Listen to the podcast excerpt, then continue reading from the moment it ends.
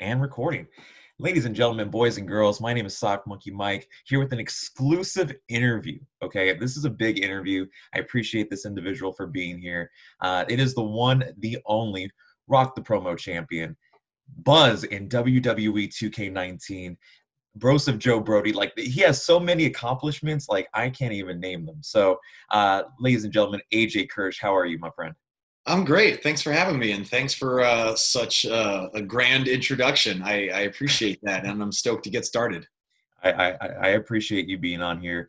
Uh, it's cool though because you're a Southern California native, uh, part of the Southern California Independent Wrestling. Scene. NorCal. I hate to cut you off right off well, the bat, but Northern California. Oh, okay, okay. A lot of love Nor- for my SoCal uh, brothers and sisters, but born and bred NorCal and proud of it.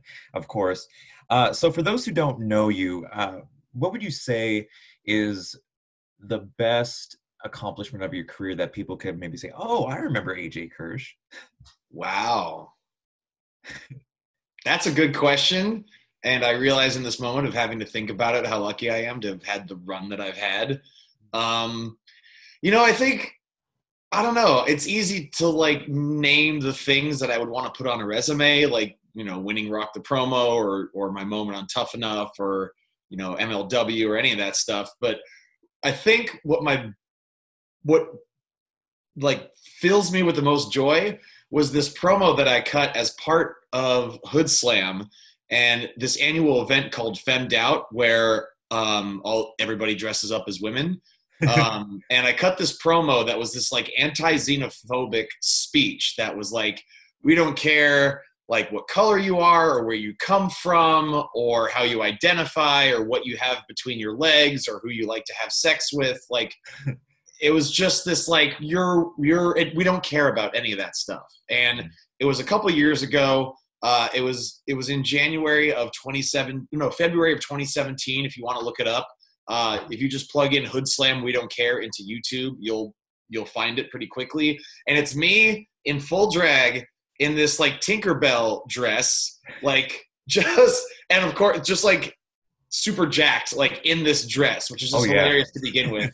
but just the fact that I don't know, like you know, our current sitting president had just taken office, and so there was a lot of like just unrest and weariness and just like, oh my God, what's gonna happen?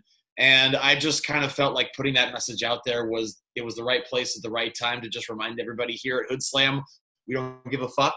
Like, sorry, I didn't ask you if I can swear on your show. You're, no, no, no, you're good. You're good. We can always bleep it out. yeah, there you go. Um, but yeah, just like that, everybody is welcome at Hood Slam, regardless of any of the stuff that you might be judged for outside of Hood Slam. So while yes, I am very proud of like all of my, you know, accomplishments and goals and feats and all that stuff. Uh, I think that promo at that show, more than anything else, is what I'm most proud of. That's cool. And uh, I forgot to mention, how are you doing during this quarantine? Because obviously, uh, a lot of people have dealt with it differently. But I've noticed a lot with professional wrestlers that they've kind of felt more focused now than ever because they're waiting to come back and everything like that. So, yeah, I mean, what what what you been up to? I mean, bored at the yeah, house? definitely eager to come back. Um, you know, I I miss wrestling, as I'm sure you know a lot, if not almost everyone does but I also am enjoying missing wrestling. Like I'm enjoying the time away, and you have to be away from something to miss it. And I think it gives everybody involved in the business a fresh perspective on what wrestling means to them and what to do when they come back. And like this is a chance, if you've ever thought about how to do something differently, this is your opportunity to do things differently. You have a lot of time on your hands right now to refocus or recalibrate or regroup or reevaluate and just take your time with your approach back into wrestling. Um, I've been keeping busy enough that I feel like I'm being productive. Like I do uh, live streaming workouts on my Twitch channel seven days a week. Like it's just a an at home zero equipment body weight workout. So it's like nothing fancy, but it's enough to keep people motivated and moving. Um, and if you want to check that out, it's twitch.tv slash AJ Kirsch. Uh, every weeknight, uh, that's right, got to get the plug in. All right. Every weeknight at 5.15 Pacific, the stream starts. The workout starts at 5.30. And then weekends, it's a little earlier, 1.45 Pacific time. The stream starts and the workout starts at 2. Um, and I've built like a fun little community there. I don't have like a lot of folks tuning in at once. It's usually like 20 or 25 people. But again, it's enough that I feel like I'm building like a fun little community around fitness. It also scratches the performer itch because I have an audience that I can just be goofy and silly in front of and and you know turn up kind of the entertainer that's in me. Um, you know, I'm producing seminars on Zoom. Um, the first one was how to cut a better promo and be a more uh, confident public speaker. The second one was on like a basically a crash course in fitness. And then um, I don't know when this is airing. It's Tuesday, May 19th, Caning Day, by the way, as you and I record this. But this Saturday, uh, May the 23rd, I'll be doing a seminar on Zoom about mental health, which is something okay. that I feel like does not get um, talked about enough. So I'm like, you know what? I'm going to talk about it, uh, my experience in starting therapy and just kind of seizing control of my mental health and mental health in pro wrestling and just kind of how the two relate to each other or sadly in most cases don't relate to each other. So uh, shoot me a DM on any of my social media links. It's all at AJ Kirsch. That's AJ K I R S C H. Twitter, Instagram, Facebook, it's all the same. Hit me up. I'm not hard to get a hold of if you want the details on that seminar. So, as you can tell, after like three minutes of straight projects and plugs, I'm finding ways to keep busy. But yeah, I'm missing pro wrestling. And one of the things keeping me going is like, yeah, it sucks being away from performing, but the first show back with Hood Slam and MLW and Best of the West in the Fresno area, like those shows are going to be absolutely electric. And I'm yeah. getting chills just thinking about it right now. Definitely. Uh, yeah, you know, you mentioned about Hood Slam, you mentioned about MLW. Uh, where did you find early in your uh, career the passion for professional wrestling? Because a lot of people, when they start, they're like, man, I, I saw from TV watching WWE. Or, you know, uh, in the early days, like, I, I, find it cool, but then they really don't go on afterwards because either life right. goes on or something just pops up so what what was that motivation for you to keep going? And you know, after doing uh, Hood Slam, Tough Enough, uh, and all and all these other projects, like what made you keep going? Well, I started watching wrestling in March of 96, which I didn't know it at the time, but that was an extremely lucky time to become a fan because that was, you know, I just got acquainted with Diesel and Razor Ramon in time for them to jump ship. So it was like I started watching three months before the NWO was born. I started watching three months before the phrase Austin 316 was born. So I started watching wrestling. Just I just so happened to start watching wrestling at a time that it was really just on the cusp of taking off with the Monday Night Wars, and then the Attitude Era was born. And I think that's why I never really grew out of it because as I was growing older and becoming a teenager, and then eventually a young adult, wrestling was kind of growing with me. So anybody who ever asks me, I, I like to tell them it's a phase I never grew out of oh, because wow. it grew with me. Right. Yeah. And then we definitely saw that throughout your career. Uh, one thing that I do want to point out about your career before we get into the tough enough stuff, I wanted to get into TNA Gut Check. Like, what was that experience like being in uh, that type of show? Because I believe, if I'm not mistaken, that was in the Sacramento area. And it was something new and unique, especially with the company at the time, which was Impact Wrestling, well, which is now known as Impact Wrestling now, right? Uh, TNA. So, can you talk a little bit about your experience and uh, kind of the feel, the vibe during that time? Honestly, not much to say. Um, it didn't feel like much beyond just kind of a, a a tryout that I would have if I were an extra talent at WWE. Mm-hmm. Um, like you know, D'Lo kind of herded us all around and was like, all right, you know, let's let's see you roll, let's see you move, let's see you bump. Um, they would put, you know, they would pair us up and have us do a quick match. Mm-hmm. Uh, they would have us cut a promo. So I don't know. It was, to be honest, kind of a forgettable experience. Like it, it doesn't even really come to mind when I go back and review, like you know, the the moments of my career. Like I, at the time, you know, I was still fresh out of Tough Enough, so I was just trying to keep my name out there as much as I could. Mm-hmm. And um, you know, nothing really ever came of gut check, and that's fine. I mean, you know, I, I was like, all right, well, if this door doesn't lead to an opportunity, then I'll just keep knocking on doors until something eventually does. But it's funny you bring that up because I'm like, oh yeah, I did gut check. I mean, hey, you got to do your research for these interviews. So, no, well done. Well yeah. done. You are well prepared. I uh, appreciate it. Uh, so you did mention about Tough Enough. So uh, what was that? Uh, what was that like? Because that Tough Enough in particular was way different than Tough Enough uh, 10 plus years ago before because it was kind of a new rebranding of Tough Enough. It had a brand new logo, brand new look. Some might even say it was kind of the early development stages of the performance center that we know, uh, love and know now. So, uh, what was that new feel of Tough Enough? Were you expecting uh, something that was on the lines of the 2001 uh, release, or were you expecting more something of like, okay, this is brand new, I'm prepared for everything? Like, what was that like? I had no idea what to expect. Like I was aware I'd watched the first couple seasons of Tough Enough, and even that one that was like a part of SmackDown. Mm-hmm. Um, and I was just, you know, to your point, it was like it was a new logo. It looked like it was completely rebranded. So I was just like, this probably works in a completely different way. So I, excuse me, I came in having separating myself as much as possible from my expectations and just be like, just be ready to work. That's basically it. Just show up and just do, be ready to dive into whatever silliness or arduous drill or conditioning, or just be ready to, just be ready to do it. And, um, you know, it was one of the most stressful experiences of my life because a shot at what was a lifelong dream at the time was on the line. And I was training under Stone Cold Steve Austin and Bill DeMott, Booker T, Trish Stratus, and they were the ones that were there on a regular basis. Never mind the big shows and Bret Hart's and Rey Mysterio's and John Cena's that came in to like, you know, teach us even further. I mean, it was as a fan, it was like I had won the life lottery. Like there was a moment where we were sitting at the giant dining room table. I don't think this made air, by the way. And this was behind the scenes. What's that? Exclusive behind the scenes, right? That's here. right. That's right. A little BTS action.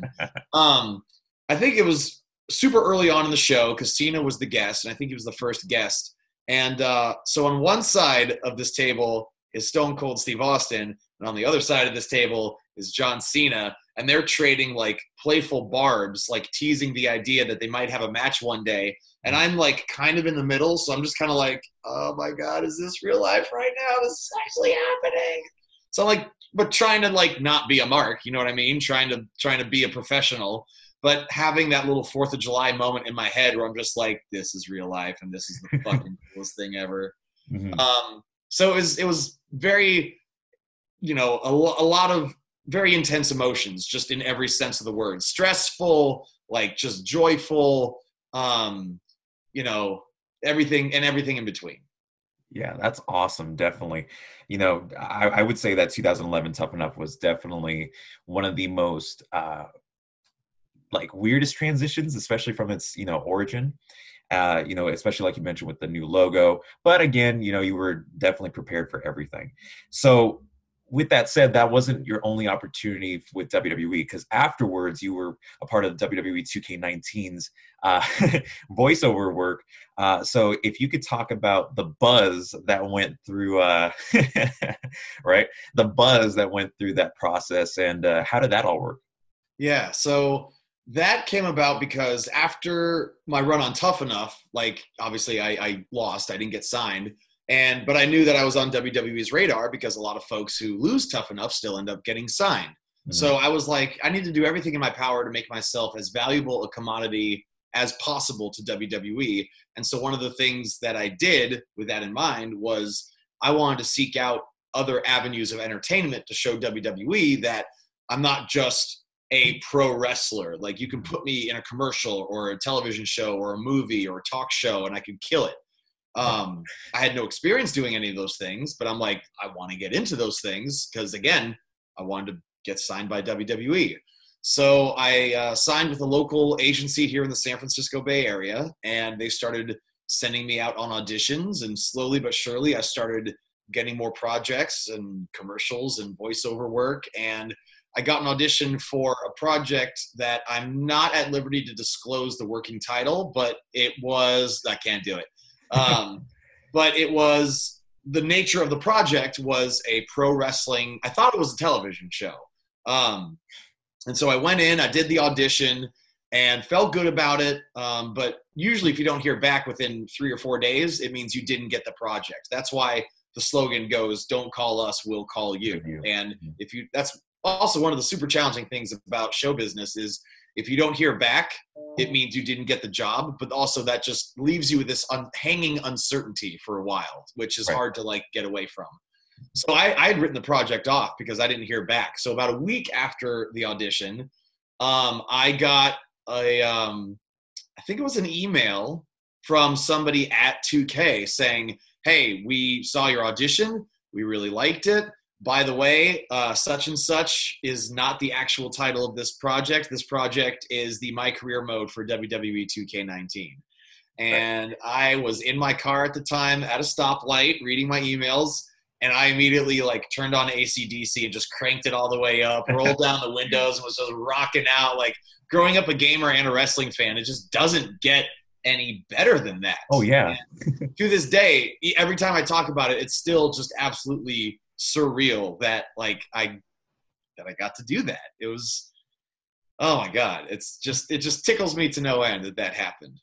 I know. And talking about WWE 2K19, I mean, there's another uh, NXT superstar who worked on that as well by the name of Mansoor, and you did work with that during the My Career process. Uh, what was Manny and I actually, Manny and I were friends like pr- for years prior to that happening, and Oh, wow. um, he trained at a school called Stoner U here in Oakland under the Stoner Brothers, which is a tag team that is a regular at Hood Slam. Hmm, And so uh, Manny, I think, is based was based out of Sacramento at the time, and you know he, I guess, has an agent who hooks him up with auditions as well. And he came in and read for uh, Cole, Black Hole Cole, yeah. getting the role. So the fact that he and I were able to like share that experience together made it even more special, and it was so cool. Like hell of a year for Manny. Goes from voicing Cole to getting signed to NXT after the. Uh, Having that moment at uh, was it Crown Jewel? Was that the first one? I believe it was Crown Jewel or Super Showdown. I could be wrong. Yeah, I want to say it was Crown Jewel. I think that was the first one. But yeah, that kicked off a hell of a year for uh, your boy Manny Faberino, aka Mansoor. hmm That's awesome. I mean, definitely, uh, the 2K19 My Career seemed more in detail in terms of story than any other uh, video game prior or even afterwards. So, what was when you were reading the script and you were reading uh, the story behind this uh, story mode per se? Uh, was it something that you were automatically hooked on? Was it something that you kind of took a while to like, okay, like this is something that I'm not really used to, but I mean, I'm excited either way. Like, what was the thought process behind that? Like both. I mean, I love the story. The story is almost anybody who's ever wanted to get into wrestling. It's you know, it's their path to WWE. And I think this was the first year that a My Career mode actually started you outside WWE and on the independent level rather than just like, you know, some greenhorn at at NXT. Right. Um, and I think that's something that really would bring in a lot of other fans and just be like, well, you know, WWE, they're not one to necessarily acknowledge that there's a world outside of WWE. And so Mm. I think that was pretty groundbreaking at the time. And, you know, at the same time, I was like, this was the first motion capture or voiceover work for a video game at this level that I've ever done. So it was kind of like tough enough where I was just like, I don't really know what to what to expect, but just be ready to dive in head first and give it my all. And they were super receptive about creative input and you know they let me improv some lines they let me like suggest jokes or if there was like wrestling lingo that was a little bit iffy they let me you know put my input and so just the fact that they gave me that kind of creative freedom was also just a huge blessing because it showed their faith in me not just as a voice actor but as an, a former professional wrestler i mean i haven't wrestled my last match yet but my days of wrestling you know regularly are long behind me Right. You know, hopefully when you do have that last match, it's going to be against Stone Cold Steve Austin. I can already imagine it. and Yeah, that would be wild that would be amazing but definitely we are we we are definitely looking forward to uh to those moments and it'll, it'll be glorious trust me it will be glorious i'm sure it will be i'm looking forward to it whenever it ha- it was supposed to happen this past uh, april at hood slam's 10 year anniversary show but for obvious reasons that didn't happen so that story, I guess, is uh, has yet to be brought to an end. Right. And then finally, let's talk about Hood Slam. Now, we mentioned it a lot in this interview. So, talk to us about what got you into Hood Slam because we all know that there's this one persona that you are most famous for in Hood Slam, and that is Broseph Joe Brody, the best in promos. And for only $10, if you Venmo his agent, AJ Kirsch, you get right. to have a custom shout out promo. And I have the best, like, honestly, every time I read or not excuse me not read but every time i watch on instagram the the shout outs that you do. I love the beginning. It's like hey bro joe bro i mean broseph joe brody here. I've done a lot of cool shit. Like it's like absolutely amazing. And then i like how you do the pg version where it's like i've done a lot of cool stuff. Like yeah i could be pg if you if i had a couple P- people request pg promos or for they're for kids or something. So it's like yeah broseph can do pg although i do not appreciate how he refers to me as his handler. Like i don't it just that irks me a little bit, but you know, he's he's good at what he does. So can't yeah. fault that. Yeah. Um, so talk about Hood Slam and talk about the creation of Joe Brody. Yeah. So after Tough Enough, some of the advice that I got from Bill DeMott was work as many places as you can. And um, you know, I had heard some rumblings about Hood Slam, and I was in Berkeley at the time. Hood Slam was in Oakland, so it's not like it was far away. So I was like, sure, I'll, I'll ch- check out a show. So I hit up the promoter, asked them if I could check out a show. They were like, absolutely, drop by. And then on kind of a whim, they were like, hey, you want to do commentary? And I was like, okay, like why not? Let's let's give it a shot. And turns out I had a good time doing it. I had a knack for it. And then I kept popping up at Hood Slam every month. And I was like, you know what? I need a character that can stand next to the ridiculousness that takes place at Hood Slam. The characters like Drugs Bunny and the Stoner Brothers and Chupacabra and Dark Sheik and just all these ridiculous characters. And I'm like, if I'm going to be a regular here, I need to have an equally ridiculous character. So, like I said, still fresh out of Tough Enough. And I was sick of being a good guy because everywhere I wrestled, people just wanted to see AJ Kirsch on WWE Tough Enough. So as a performer, like it was nice to have that notoriety, but as a performer, like that doesn't scratch the itch because you know it's not really a whole lot of fun to just be yourself when you want to perform. Mm-hmm. so i was looking at the clientele that came into hood slam the crowd and everything and i was just kind of like who would this crowd just hate with a fiery passion? And so i took some shreds of my own personality. Uh, i went to school at chico state which is a notorious party school ton of frat culture. I was never in a frat but there was a ton of frat culture um, I was a legit gym rat, like worked out every day. I bounced at some of the douchiest clubs in San Francisco, so I was just around douchebags all the time. And I shamelessly, unironically love Nickelback. Like, love them. And if you tell me you don't, I'm going to call you a liar because there is at least one song that everybody knows and loves by Nickelback. And I love Nickelback, so. thank you. Thank you. I appreciate that. That's right yeah. break the stigma. I love it. um, so I put all those things together, and I'm just like, you know who I bet this crowd would hate? A bro, like a spring break, like take Daytona Beach, SoCal, just raging spring, like a spring break were a person. That's who I was trying to create.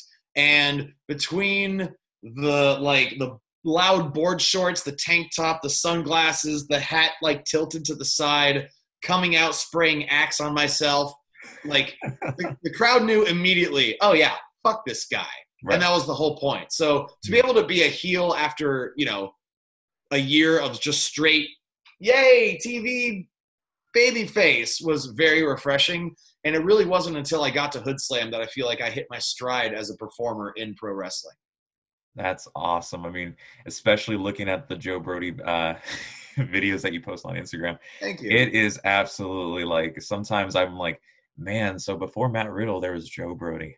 well, that's the thing. Everybody who's watching, I, I appreciate you bringing that up because, like, every you know, I get a lot of flack where it's like, oh, you just stole Matt Riddle's gimmick, and it's like I've been doing this since 2012 when Matt Riddle was in the UFC looking like Justin Bieber. So right. I do kind of scoff every time I see original bro on his gear. I'm like, ha, that's cute. Plus, Zack Ryder was the first bro in wrestling. True. He was like he was the Jersey Shore, like East Coast bro. I'm the West Coast bro, and Matt Riddle is Stevie Richards. I don't know what he's doing.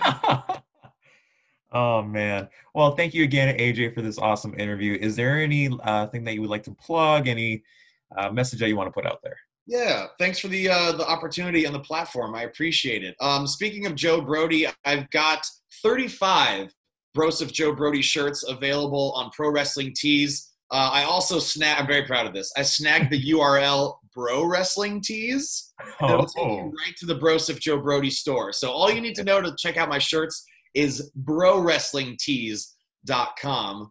Um, I touched on it earlier, but you know, check out my workouts on Twitch seven days a week, twitch.tv slash AJ Kirsch. You can find me on Facebook, Twitter, and Instagram. They're all at AJ Kirsch.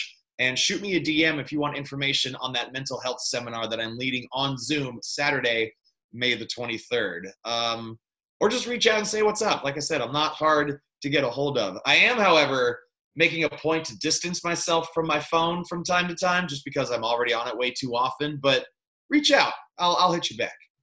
That's awesome. Well, thank you, AJ. And just like the cardboard championships known in SmackDown, this was absolutely. Are you still selling those, by the way? Before before we go.